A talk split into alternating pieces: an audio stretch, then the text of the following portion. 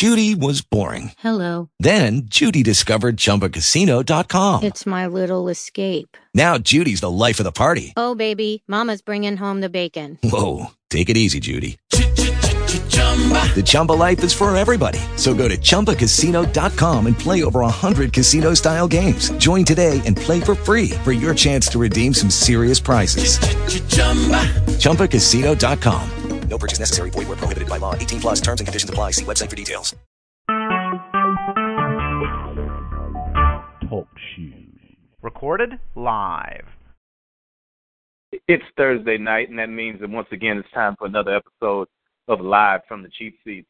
I'm your host, Matt White, and as usual, I'll be guiding tonight's festivities here.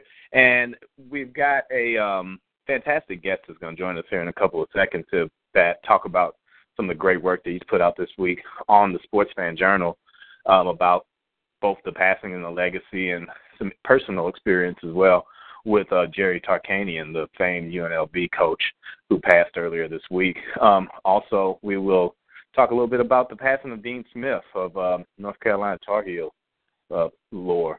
Uh, big week, man, with the passing of such two titans uh, in not just college basketball, but in the coaching ranks in general. And on top of that, two really distinct personalities that kind of shape the direction of sports in their time, really. So uh, we'll get into that with Mark here in a second. Um, you know, hey, you tuning in here on the National Gridiron Network. You can um, definitely tune in every every night of the week for the most part. There's something going on here for you to get involved in. So lock the channel in, stay tuned with us here, and you can find pretty much anything in your lane that you need along the way. Big things coming up here over the next few months as well too. Um, and for me myself, um, we've um, did just finished up our positional countdown over at Cheap Seats Please ranked 110, 120. I'm sorry, I got to count the 115. I only did five DHs because it's half a position. So I'll get to that, but we can check that out. We'll talk a little bit about that later on in the uh, show and look ahead to a little bit of what's going to be going on there too. But um, without any other delay, I wanted to bring in our guest for the evening. Not a if you've been listening to the show for a while, you you know Trible. Hopefully you follow Trible on Facebook, on Twitter. Hopefully you if you know him good enough to follow him on Facebook, you should follow him here too. I, I know him that good. I, I I can talk to Mark for a long time. We won't talk as long today, or about as many things as we could, but we did anyway. But Trible, what's up, man? Thanks for making it onto the show tonight, yo. Yeah, thanks for having me on, Matt. Uh, not much going on, but uh, had a pretty had a pretty sad week this week in college basketball, and uh, I'm flattered that you invited me on to talk about it. Oh man, I mean after the I I, I knew you know I I can recall back when you you posted some of the stuff with um Coach Tarkanian a while back, and let's just go if we can go straight into that. I mean that was you know that's a writer's dream to go in, and anybody I anybody that's listening, I mean, I have to direct you towards. Um, you can you can see it on my Twitter feed. You can see it on Mark's Twitter feed. You can see it on Facebook. I mean, anywhere. You you got to be able. You've got to take a look at these articles that he put up, and uh, especially one you'd go back a little bit. But you had the opportunity to do a series of interviews that turned into a, a work with the coach Tarkanian. How, how did that go? I mean, can you just kind of give the background on that and, and what that meant to you to be able to have that opportunity? Can you hold on a second, Matt? Sorry, man. Yeah. You got you got to hold on a second. I'll get to oh, that in a second.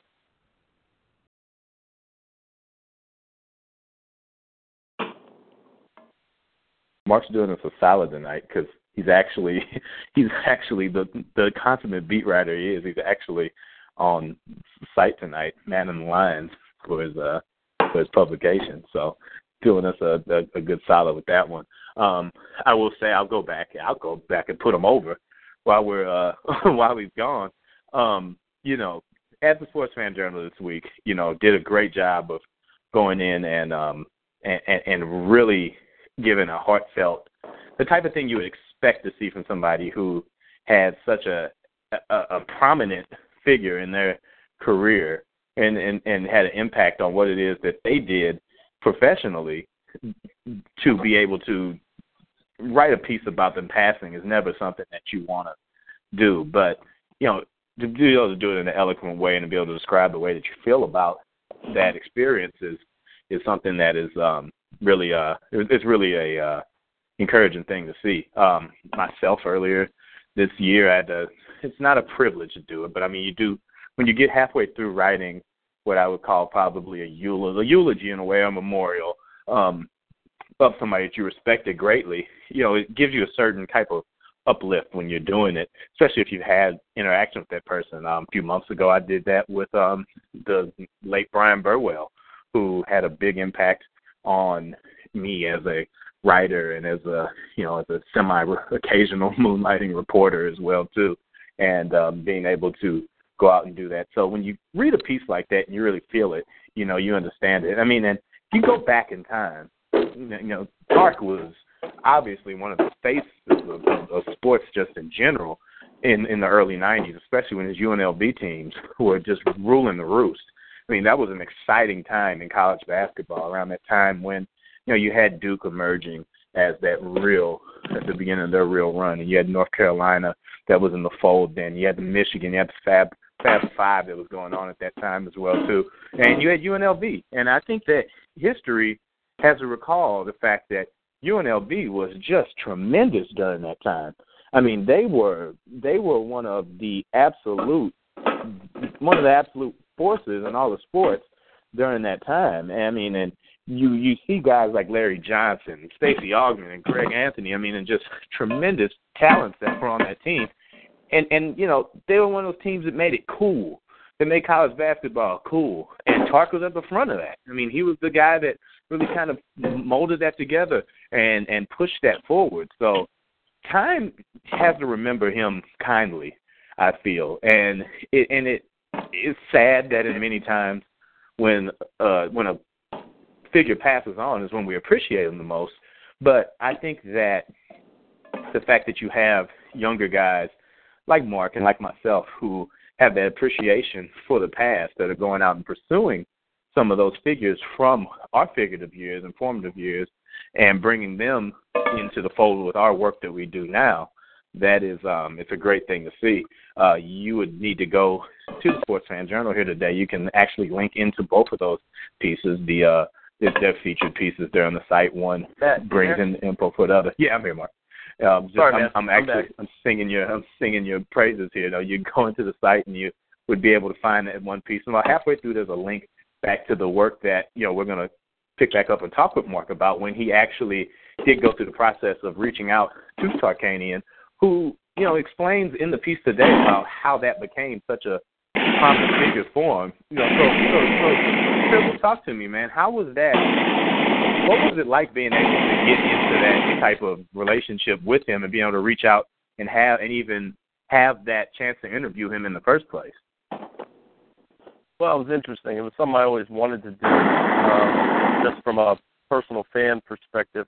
And um, when I realized that I had the outlet of um, journalism to maybe connect with Coach, um, I reached out to someone at the Las Vegas Sun who who told me, you know, straight up. He said, you know, um, I'll pass along your number to uh, to Tark, and um, he'll get in touch with you. He's usually pretty available.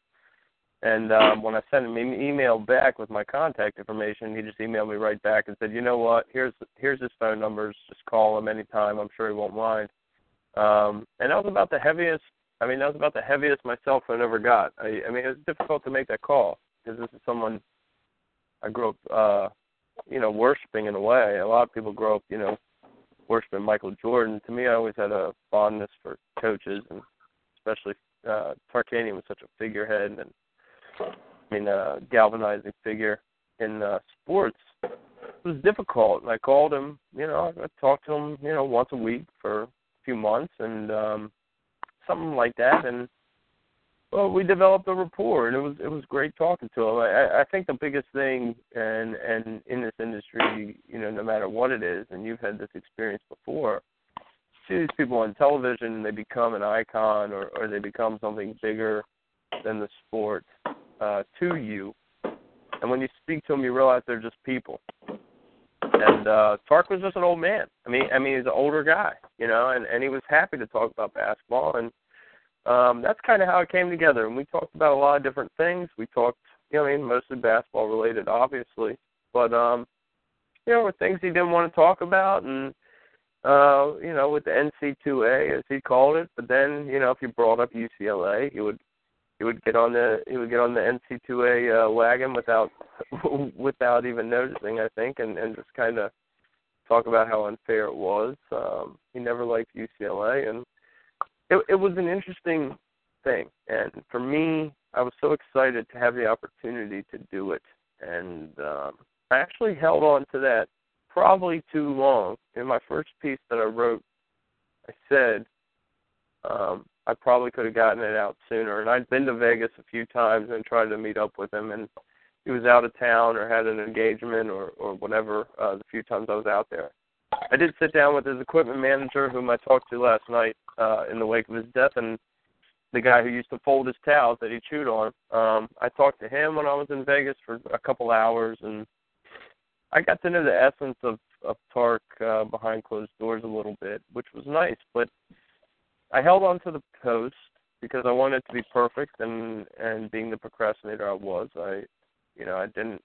I I had too big a bar, too high a bar for it, and um, when he made the Hall of Fame, there was a groundswell of support before the votes um, for him in the media, and everyone kind of rediscovered the topic of Tarkanian. So I kind of missed my punch in terms of getting out in front of that. But after he made it in, I felt like I did him his uh, his due, and um, and wrote the piece. Um, and it and it still means more to me than any piece I've ever written um, in terms of in terms of journalism. There's no doubt about that. And you know, and one of the things that I've found in the time that you know the little bit of time that I've actually gone forays into reporting as well, on site reporting as well too, is that sometimes you don't want to meet the guys that are those people, like you said, you know, you see on TV or that you might have grown up with a certain reverence for. You know, for me, it, it wouldn't necessarily be the guys that I cover now regarding the St. Louis Cardinals. I mean, I I, I don't revere those guys. I appreciate them, but you know, I mean, I don't revere too many active athletes right now. But it's the guys like you know the the the the legends that were like Tark. When you sat down, you know, you said that, that your phone was, you know, I understand that feeling when you get ready to ask a question about something you know tons of things about. You've had questions and opinions about your whole life, and then you go to ask for look for it, and it's not there. Um, how long did it take for you to kind of get into that ebb and flow with Tark? Because I know you, as I know you, you're one of the most amicable, well-adjusted people I've ever met in my life. So you know, how did that how did that go for you, getting ingrained like that? Um, you know, it it probably took a phone call or two. Um, and I and I didn't know also, you know, anytime you you talk to someone who's older on the telephone, you know, like even when I call my grandmother, you know, I make sure that she knows who's calling, and and you know, not that not that she doesn't have a great memory because she does, but um, you know, to get that rapport, the back and forth, and the understanding of who I am, what I'm doing, and um, and uh, the comfort level, which is difficult for anyone reporting it, especially over the phone. Um, it took a couple phone calls, but but it was, I mean, it was relatively easy. And when we could talk about whatever was going on in basketball, I mean, Tark was still sitting at home watching basketball, or he was going to watch uh, UNLV courtside, and um, you know, we had we had conversations, but it, probably took a, a couple phone calls to to really ease into it, and and um, like I said, develop. I don't know. I mean, to me, I would call it a friendship, you know, over a period of time. But it wasn't. You know, I'm not going to sit here and say Tarkanian w- would have called me his friend, but to me, you know, I mean, that's what we did. We we talked sports, and uh, no different than I talk with you, and um, when we're not on air or or when you are, and it was. uh it, it took a little bit of doing because this is someone whom was just he was just so big to me growing up, man. I mean, he was. He was so big, and um, it, it was it was getting over that mental hurdle of whom he was in my eyes as a child compared to whom he was when I was interviewing him as an adult, and that was difficult. Well, so when you get there and you get in front of a guy like that, I mean, in, in your piece you talk about, you know, how many times, you know, that you viewed that tape and you know having the things to remember from like the the, the moments Jim Nantz stated about it, and then ultimately the unfavorable outcome in that game with anybody that has a soul who knows that Duke winning and having great moments is unfavorable outcome. But um mm-hmm. that that is uh, you know something that sticks with you there. Um when you get a chance to talk about moments like that, you know, does does it become a different experience now on the other end when you look back at it compared to the way that it had built its lore with you as a as a kid now that you've had such insight into it? Well, I think so, and I know that that loss haunted Tarkanian his whole life, and um, you know, and it haunted me too retroactively, and and anyone who didn't like Duke. But um, you know, for that moment to be what it was, and I think, you know, I, I saw some something somewhere from a reporter out there that said, you know, that was really their shot at immortality to win two in a row and to go undefeated, and um, you know, that certainly stuck with them. And you know, when you talk about Tark or you talk about Dean Smith and these guys, I mean, these are the most hyper competitive people in the world, um, and the losses stick with them. So, you know, and frankly, yeah, we've talked about it a couple of times, but I wasn't too interested in in uh, you know bringing up things that were painful for them. You know, we talk about when they won the championship or or something else, but you just realize that this is this guy's whole life. You know, goes into goes into coaching, and you get to the championship and or the final four, and you lose. Uh, I mean, you never get over that. No, and no. It's, to me, yeah. it to me it stunk you know, but I mean, I didn't spend my whole life preparing for that. So um there was certainly difficulty talking about topics like that, talking about how he left UNLV and talking about the NCAA scrutiny and things like that. I mean, there was always um things that were left unsaid because what you know, I mean, I'm not going to press the guy on it. He's an older guy. Yeah. He's just trying to enjoy his retirement and take it day Yeah. by day. So um, but but you just realized the effect it had on the people involved is so much bigger than it than it is to the people who consume it. Uh, you know, I always find you know the thing about coaches that is almost remarkable, and it gets kind of lost in the way that they might be scrutinized in the moment for their decisions, or that happens when you know after the point is how close they are not just with the people that you know, not just Larry Johnson and Stacey Augmon and Greg Anthony and whatnot, and those guys are that ilk, but everybody that's within that program, and especially a guy that is, you know, in in, in a way that Tarkanian was such a presence with the people uh, of that program. I mean, he really might be the, the the face of UNLV. I mean, there's really not anything I think of. Certainly, when I think about UNLV, I don't think about anything else besides that. In in that same vein, just a, just in a really weird way, just a kind of a gut punch type of way. Really, a guy that was the face and the revolutionary of of a lot of causes, and some of them being much more important than um good basketball. Dean Smith passing a couple days just before that, and uh I know I know that that also registered and moved the meter for you as well too. What was that like when you first came down on the word about that and some of the first few things that went through your mind about him when that news hit you?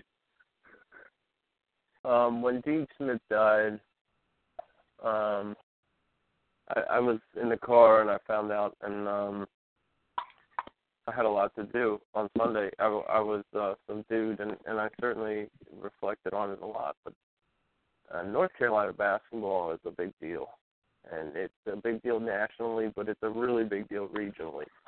And uh, you know, in the old ACC, which you know when it wasn't expanded, you know, I grew up in that country where it was, you know, everyone had to pick a team, and everyone either picked University of Virginia. My father went to Virginia Tech, so I didn't obviously want to do that. Maryland, and um, Duke or Carolina. I mean, that's who everyone rooted for. One of the four. And um, my brother going to school in North Carolina, not at the not at Chapel Hill, but in North Carolina. And uh, my brother my brother-in-law is a huge Carolina fan. I kind of just grew up a Carolina fan, especially hating Duke so much. And um, Dean Smith was. I mean, it, it, North Carolina has this image um, for the people that believe in it of being this pristine, you know, basketball year in year out tradition. Um, so many great players. You know, you can only get your number retired if you were a, an All American. Um, it's a big deal, you know. And and the guy who started all that was Dean, and so Dean had a godlike presence uh, just in the program and for the fans that rooted for him, and that was difficult. Uh, obviously, he knew his health had failed, so it wasn't sad um, that he left because um, you know he probably deserved better, or you know he, the people around him had seen him uh, lose most of his memory.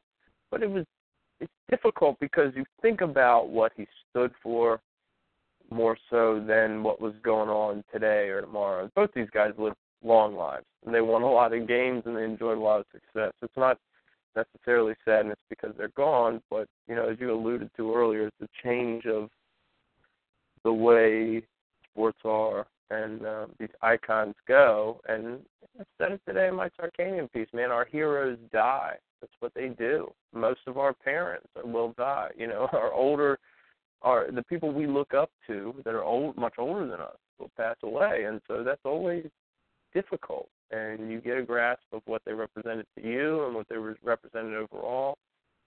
And Dean and Tark represented very different things. But yes. both were impactful uh, in my life, certainly as a sportsman. Well, I, I think when I think about Dean Smith, you know, and I grew up a North Carolina fan as well too. Um, you know, I mean, you just thought about that end all regular excellence, you know, but you kind of it kind of really got underscored about the fact that you talked about in a way about the the the real when you could put your hands on seeing the impact that somebody's made in um in real life as well too. You know, um handing it down from Larry Brown and handing that down to Roy Williams and then Roy Williams handing that down to Matt Doherty, you know, and then it coming I'm sorry, I'm sorry, I I apologize there. Bill Guthridge in between there, who was a longtime stalwart, handing that to Matt Doherty and then handing that to Roy Williams as well too. And you see all of these people are just outliers of the success and the steadfastness of um of Dean Smith. I think one of the interesting things that I heard this week was about how well invested he was in those in the guys that you know you look up like you said people will look up to Michael Jordan to be a hero well I mean he was well invested in Michael Jordan's life not just his basketball you know and then you hear things like Jerry Stackhouse and Matt Doherty sent him their financial readouts for like their entire careers because they weren't anything but kids from North Carolina they got picked up by him and then kind of had a change in their life you know no kind of to it major changes in their life by that association I think that of that era, there was so much of a wave of association of success from being associated with guys like Tark and guys like Dean Smith. Um, you don't see that as much anymore. Do you think that with these guys passing some that there's an era that's that's dying of the the long reach and the long term influence of coaches over the game and over the culture as well too?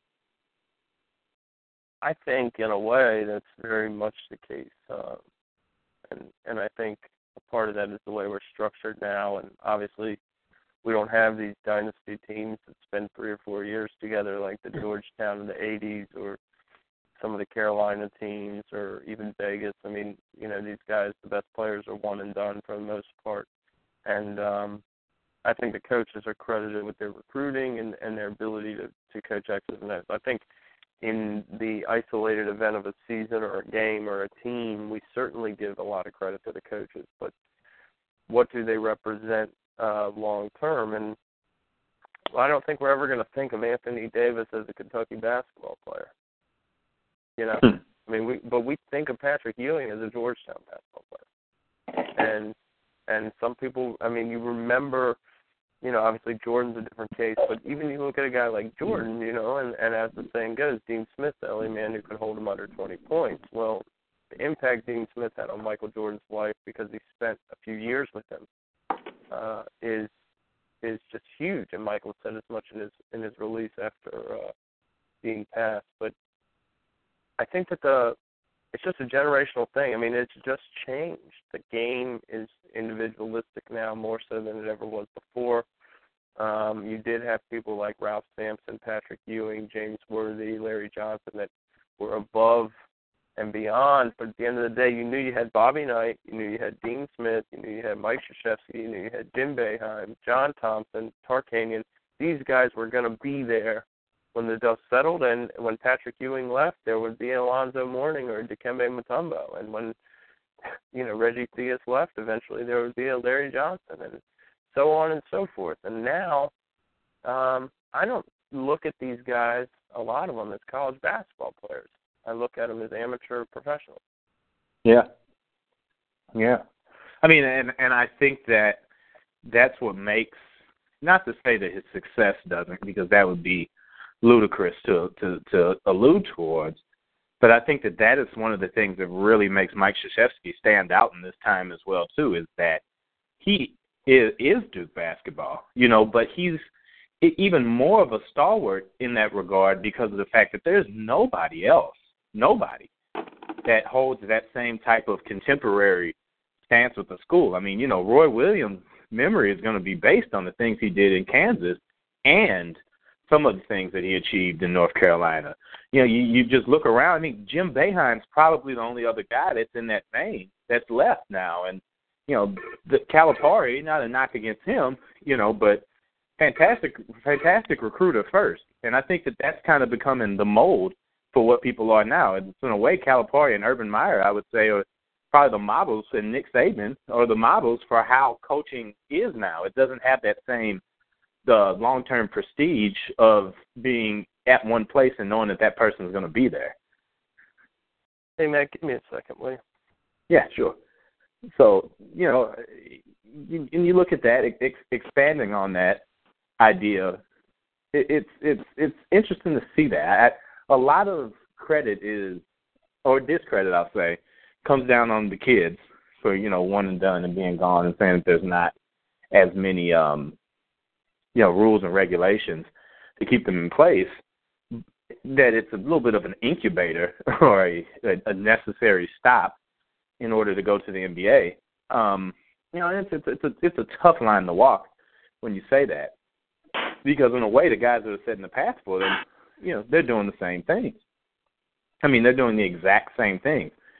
So you don't see that in any in any sport. I'm not sure, um, you know, ab- about whether that if that changes, if it becomes any different, if if anything can ever revert, is this the way that it goes now? Not a big fan on the nostalgia of um of association, I would say, of getting of, of saying that guys need to go back to the way things used to be.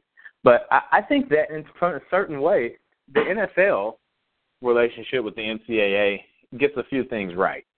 And I think that things that creates a little bit, just even a, a, a element, even if it's a forced part of steadfastness of staying with the program, helps. It's more identifiable to watch college football than it is to watch college basketball now in, in today's age. And well, while college basketball is still, you know, just an insanely fun game to watch. I mean, I think that some people say it's the quality isn't good. I mean, I challenge anybody who says that to play against one of those kids. I remember the 15th guy on Mizzou's basketball team giving me like 25 points in one half an intramural in in college. I, nobody's gonna say that guy couldn't play ball with me, but you know, it's um, it it it's college basketball just doesn't have that same identifiable nature, and I think that in a way that's become the fact the matter that those coaches aren't there to create those um standards anymore at those universities to say a guy wants to go and play for that guy because he's been there since he was a kid. You know, that guy's been there and has been a part of the identity of made him grow up and want to be associated with that. You know, um, it, it, I go back to the idea of something I read not too long ago about J.J. Watt, who was a skinny quarterback in um, in high school that set his mind out about the fact that he wanted to be a Wisconsin Badger. That was the thing he, that he wanted to do. So he went out, and put in the work, did what he had to do, and got there, got that opportunity to play. There was another one of those long-term coaches that was in tow during that time that he was forming that dream, and Barry Alvarez there, and some pretty successful players that followed in that mold, in that mold of that same time period happened. You know, he gets there, he goes from being a kid that walks onto the, the team there to being one of the greatest defenders in the history of the, the program by the time he leaves and now is hands down the best defender in the NFL. But you know what happens in the NFL or what happens in the NBA shouldn't hold bearing on what happens in college. And to a certain extent, it's going to be a little bit of waxing poetic, I'd say. But you have the opportunity to have a different element, just a, a completely different type of uh, vibe from college sports, where you have the opportunity to have the um, that long term, you know, hey, I'm be with this kid for a while. This is what it's going to be. We're going to be, you, you know, we're going to grow together. We got him. He's going to be there. You got a chance to kind of grow that loyalty in a way that you don't see. But the free agent outcome, the free agent world has stretched out to the college ranks as well too, and it hasn't stopped short with just the players. It's happened with the coaches as well too. And I think that now that you see a guy like Tark or a guy like Dean Smith passing on, it really knocks home the point that you know that that era, that philosophy, the guys that did that are not, no longer with us, and they're moving on, and they're not just moving on from the from the coaching ranks to go pro or to retire. I mean, they're leaving the world. You know, so um, it's encouraging Matt, to see. You got me good, back. good, yeah. good, man. It's encouraging to see guys like Roy Williams and Bill Self that are there and building that. But even then, I mean, there's still more than one era that happens for a lot of these guys, and that's the way it works. Uh, we was just talking a little bit about the um, that changing element in college sports in general and how it's kind of in a way it's a free agency element of it. Do you, you, do you feel like that has impacted college basketball? I feel like college basketball is one of the more difficult to identify sports, if not the most difficult to identify with sport now due to the fact that it is in a way an incubator for the NBA, for better or for worse. I mean, well, no matter what side of the fence you stand in on that and the rights of players have to go pro. I mean, what, what's your take on that? Oh well, I think the game has changed immensely, but I, I think the one thing about college that is still, uh, even in the new dynamic, is still great is that the smaller schools or the lesser schools, the kids that stay in school, it helps them. And when it comes to tournament time, I mean, um, you know, Duke losing to Mercer, that was an experienced Mercer team who played together, and, and they were pretty darn good. Even now at the top of the polls, I mean, at one you have Kentucky, who's loaded with uh, lottery picks and first round draft picks who will play the NBA. And number two, you have Gonzaga, who's you know Pangos has been there for feels like forever. You got Wiltjer as a transfer from Kentucky. Um, you know they've got some aged guys there that that are playing according to the polls the second best basketball in the country, and they're right behind the lottery picks. And if they played one game, you know who knows Gonzaga could beat them. And um, I think that that is, I think it's added a nice little element of that, uh, the parity, even more so than before for college basketball. Because if you have a good mid-major team that plays together for a few years, you can beat a really talented uh, one a uh, top team that that maybe their guys are one and done. And um, I, but I do think it's changed things. It absolutely has. I mean, Calipari uh, is a is a smart is a madman. He's a smart one, and he knew to use this to his advantage would be would be great. And with Kentucky as his as his uh, backbone there, he absolutely has used it as the model for the major schools, and no one can even recruit with him. I mean, no one can top Kentucky when it comes down to it. Duke gets a couple of these great guys. Um, I feel like Carolina hasn't in a while, and but that's the risk they run is that Kentucky will lose these guys, and the next year's guys they have to come together in the span of a season instead of the span of a career, and that's that's fine with Cal. I'm sure he's going to win some championships out of it. He's already won one, so I, I think it has changed a lot. I don't think it's lessened the product necessarily because you're still going to have kids. There's just too many schools and too many kids that aren't going to play in the NBA. Um, you're still going to have kids who are playing, you know, the same type of basketball we grew up seeing. You, you know, maybe maybe for me, I, I think that that, that that that does raise a lot of good points. I mean, I think this Kentucky team is really something to watch. I mean, it's it's a hell of a prototype that Cal is putting out there, and it's really it's kind of like the revolution in a way. You know, I mean, it's really showing the fact of the way that you can go about doing it. That and even to a certain extent, he still is building a little bit of a base of guys that are returning. It's not, you know, like he's going out and getting the top 10 players in the class of 2014 and putting them all on the same team together. I mean, you know, there's still a guys that are hanging out and hanging over because they're not getting those minutes and they're not getting all of those things. Who knows if he can sustain that model with that many of them at one time long term. But, you know, you look around, you, last year you had, you had, for example, you had Wichita State last year you know, a few years ago you had San Diego State. Gonzaga has now become a stalwart, you know, a team that that kind of has lived on that underdog vibe for a little while there. But you know, I, I know that you're a traditionalist in regards to a lot of the ways that things are supposed to go around in sports. Or supposed to probably isn't the right word, but do you feel any um do you feel any sense of like sometimes when you look at those areas and you I mean obviously you had to do it this week looking back at some of the things of Dean Smith's career and um and, and, and Tark's career, do you feel any longing in a way that kind of seems like it was like a completely different sport that you watched with college basketball at that time? Not necessarily the talent of the kids, but just the what all went into it. Uh, yeah, in a way, I do miss that, but it, but in another way, I, I mean, I, I think that this is a um, the thing that's a delicate part about this is there is never going to be a better time for college basketball than the 1980s. I mean, it will never happen. And then you go through and you look at at each year's championship year by year. I mean, you had Jordan Shot, you had NC State, you had Keith Smart's jumper against Syracuse, you had Michigan winning in overtime against Seton Hall, you had Villanova playing the perfect game, beating Georgetown, you had Georgetown winning the championship, you had Phi Slama you had Hoya Paranoia, you had the whole gamut um, was in the 80s.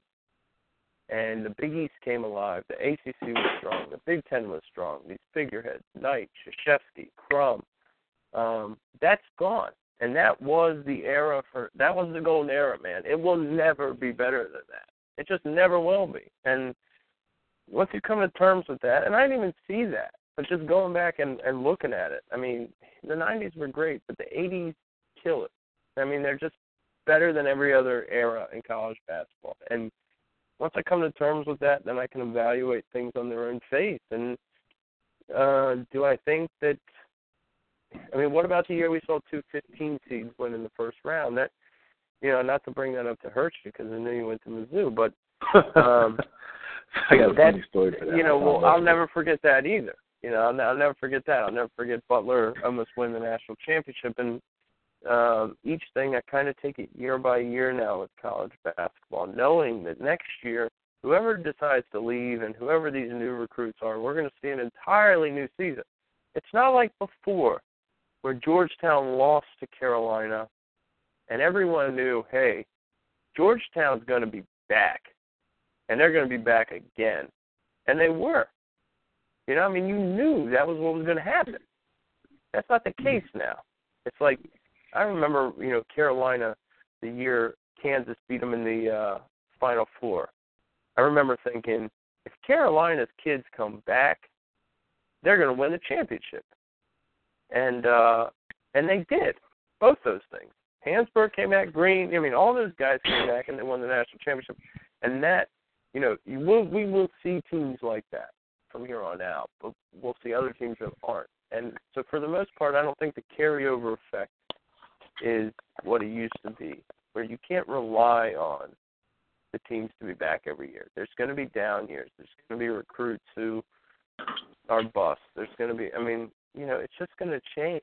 And so, do I long for those years? In a way, yes, but in another way, no, because they're gone. I mean, we're we're never going to get the golden age back. It's just gone. The way the rules are, the way everything is now, it's just gone. And uh, there's no sense grappling with it further than that. my. You you you talked briefly in your piece. Um, you, you brushed by it real quick in your piece about uh, Dean Smith about those Carolina teams. I think specifically the 1998 Carolina team was the one that uh that that that you really broke down the roster for kind of a run. Like it, it went back to maybe about the '95 team, I think, as well too. Jerry Stackhouse in there as well too.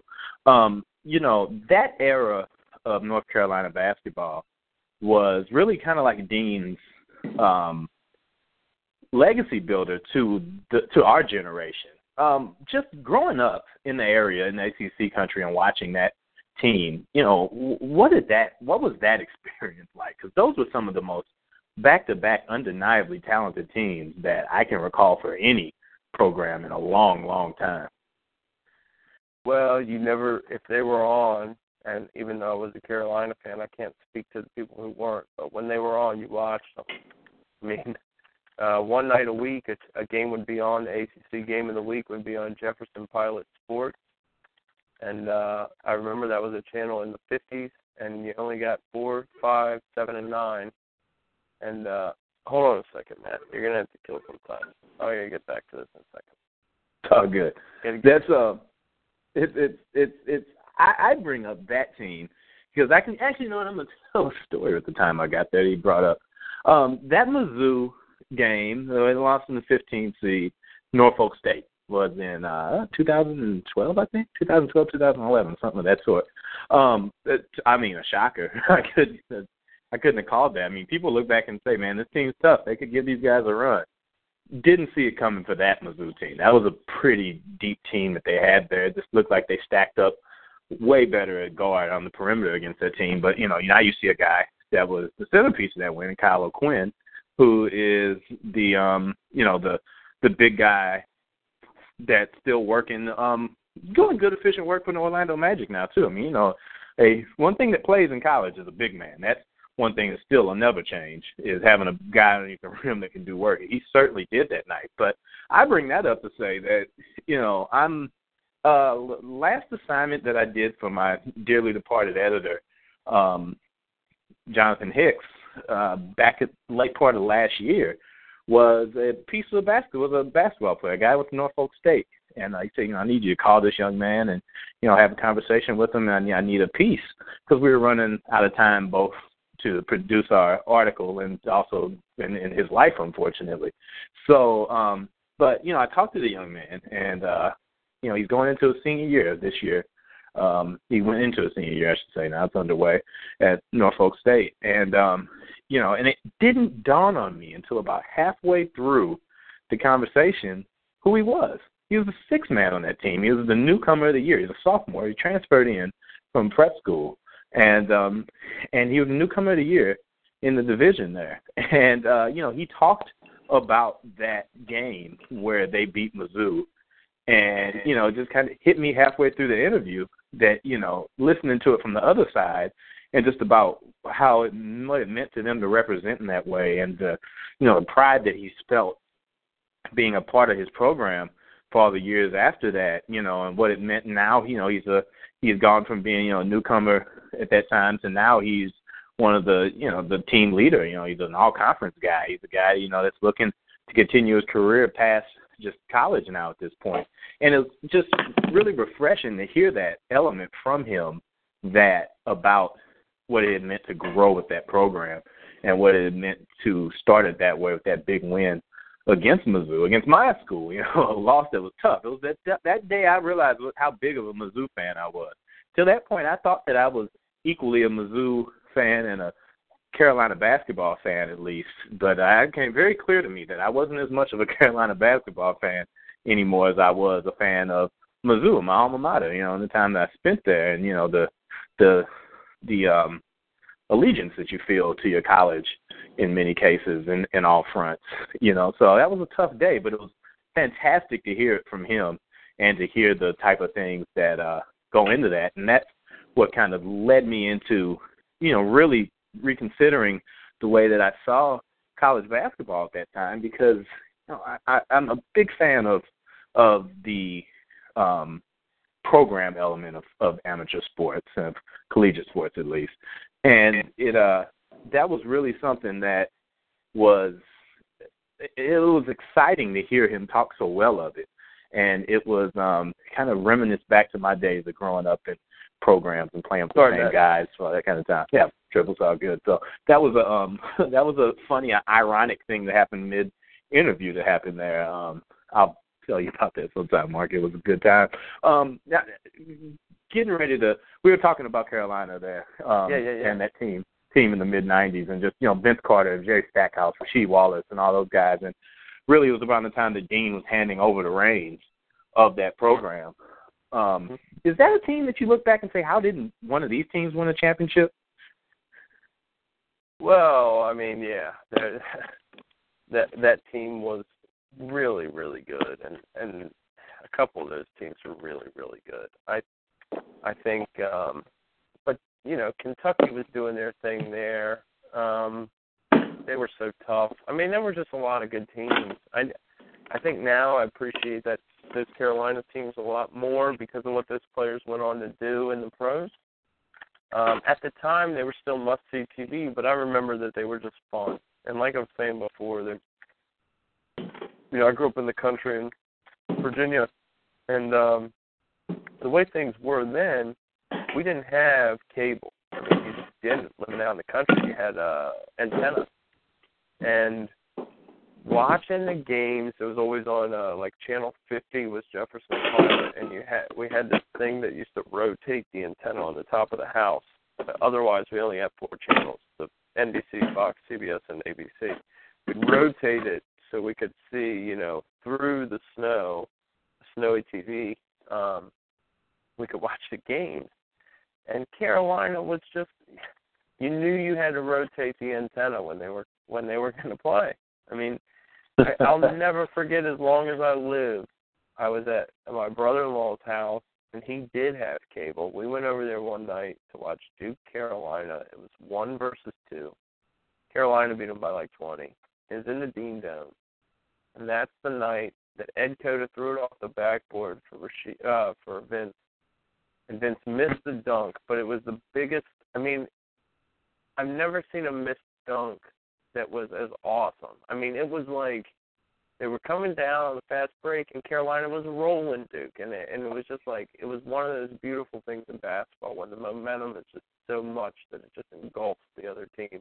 The place was going nuts, and we were going nuts, and Cota comes down the left side of the wing and just tosses it off the glass, and out of nowhere, Vince Carter. Holy cow! I mean, the guy just guide for it, and he missed the dunk, and everyone thought he made it, and then no one could find the ball.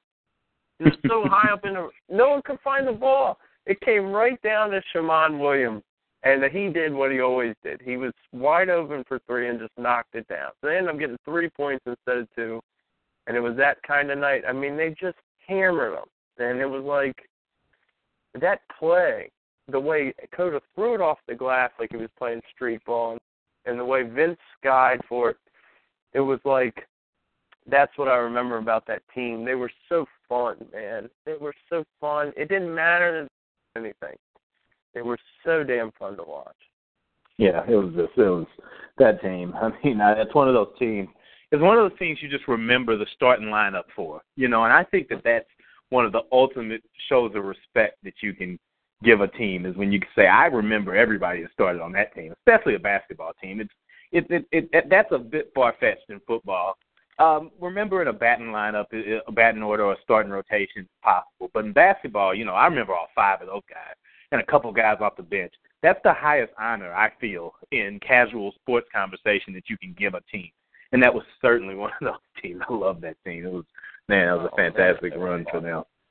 Uh, man, I, I you giving me a few more minutes here, man, and I really initially thought that I'd be able to get with you. I appreciate it, man. I want to get ready to wrap it up, but um, before I before I let you go, man, I got to ask you, um, you know, with having gotten these two pieces out this week, um, you know, once again, I need anybody and everybody to go and check both those out at the Sports Fan Journal. Um, very good. So I think it's clocked. We have a minute clocker now that I always try to beat when I read our articles on the website. Um, it's about it's, it's a fascinating little tool. I have no idea how to write a, a article to fit a certain time, but whatever. But it's um it's about 17 minutes of reading between the two articles that I think is uh, that I think would be worth your time. Um, uh, on the way out, man, you know, kind of setting the door. I always believe that there's always a little bit of closure in writing some of the things that you will, um, that you can, and getting those things out there and kind of sharing them with the people. Um, you know, what's been your uh, what, what what's really now for you now that you've had both of these, you know, meaningful departures go on. You know, is there a little bit of closure element to it now as well? Now that you've been able to contribute some work to it as well, too. I feel like there, um, certainly is in terms of uh, the Tarkanian piece. I think I think with Dean, um, I, I just wanted to salute the guy and the brand he built um, because Carolina will be good for a long time. I mean, they'll be like Kansas, and you know, some of these schools that are always good. Um, and I think that that's the highest praise you can give him is he built that and he made that what it was, and it will always have that spirit to it.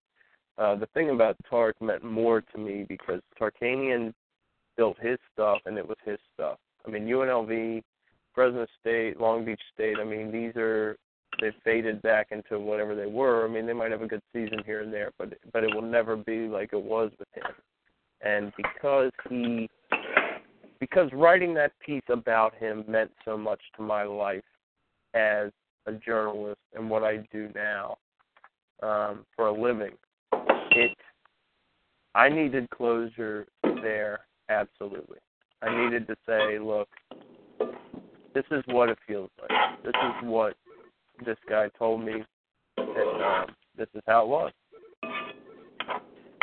Understood, man. Well, I, I certainly appreciate you writing those pieces, putting that out there. Like I was saying at the beginning of the show, I can understand, you know, what it's like to write a piece like that, having not done it not too long ago myself as well for uh, for Bryan Burwell. So you know that is there's a certain excitement, there's a certain energy that comes with that, and then there's you know then there's the after effect, and then there's the always enjoyable way of being able to put your work out there. Somebody that appreciates it, you know, I, I, I definitely am glad you could do that. I'm glad, I'm glad, and I'm also glad you could make it here to discuss it, man. Um, before I let you go, anything out there that's been on your mind that you want to get out there? Anything else you got coming up that we need to look for? Um, I don't know, man. I mean, it's, I'm sure there'll be something come tournament time. I always, I always kind of get a little bit more in my, uh, in my hopper when the NCAA tournament comes around. But um, nah, man, I'm just grateful for the opportunity to come on. Well, hey, man, I appreciate it, Trible. Thanks for the time, man. And uh, as you know, man, anytime. Thanks, Matt. All right, brother. That is uh, that is good good friend of mine. Uh, uh, always honored to work with. I'm happy that I've got him to bounce ideas off of and whatnot. Mark Trible from the Sports Fan Journal that joined us tonight. Um, on a couple few few more minutes we got left here um, to go into a few things. Um, I on the way out, you know, I mentioned on the way in, I had done my um, top ten players in um, college and, and college basketball. We talked about it so much I can't even remember getting into it now. Um, that we went into the uh, we went into the um, top 10 players by position in Major League Baseball today over the last few weeks. And um, it was a tough, that is always an annually tough thing to write. I'm writing kind of a breakout or a, um, you say, a recap for it. Um, this, this, this tomorrow, I think I'll put that out. Why not? For let it, let it close the week out. But um, tough decision doing that because you always have to look at the fact that there's so many guys that are coming and going. There's some guys that are becoming, you know, on the way down and moving moving up. To get a balance there and a snapshot of just a position is tough. But it always creates a really interesting debate amongst people, you know, that will come forth and do it. And next week, um, I think I'm actually gonna get a few people that have been kind of engulfed in that to come on. We're going to talk through that a little bit because when we get done with that, we'll be going into um, bigger season. When I do the top 100 players in baseball. It's become an annual thing for me over at the Sports Fan Journal as well too. And um, then getting into a, a little bit of a debate, but a little interactive thing for people about the um, about the face of Major League Baseball as well too, and kind of answering the charge that the Major League Baseball Network put out there. So um, I think there's a better way. I think there's a more entertaining way to go about that. But uh, we might get in and talk about that next week. I got a few people that I know will uh, will, will always be down to debates and things like that. But uh, like I said, man, um, you know, we'll bring it to a close there. I think for the week, it's been a it's a good show. I'm always glad when we can have people come through and um, discuss the things that they've written because it's two different processes: discussing the things that you've written and then putting them putting words to them as well too um, for the people. So uh, I think we'll close it out.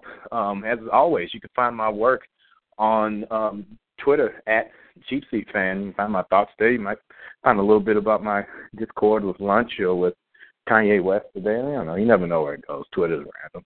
But um, you know, so we'll wrap that up here. But this is the National Gridiron Network. Uh, stay tuned later on. uh, more programming coming up on the heels of this one. Uh, and, and then you can catch my work at the Sports Fan Journal. You can find me on Twitter. Find me at I-70 Baseball. You can find me at cheapseatsplease.wordpress.com. Until then, this is your host, Matt Whitener. Thanks for coming back for another week, keeping it with me live from the cheap seats. Good night. With Lucky Land slots, you can get lucky just about anywhere. Dearly beloved, we are gathered here today to. Has anyone seen the bride and groom? Sorry, sorry, we're here. We were getting lucky in the limo and we lost track of time. No, Lucky Land Casino, with cash prizes that add up quicker than a guest registry. In that case, I pronounce you lucky. Play for free at LuckyLandSlots.com. Daily bonuses are waiting. No purchase necessary. Void where prohibited by law. 18 plus. Terms and conditions apply. See website for details.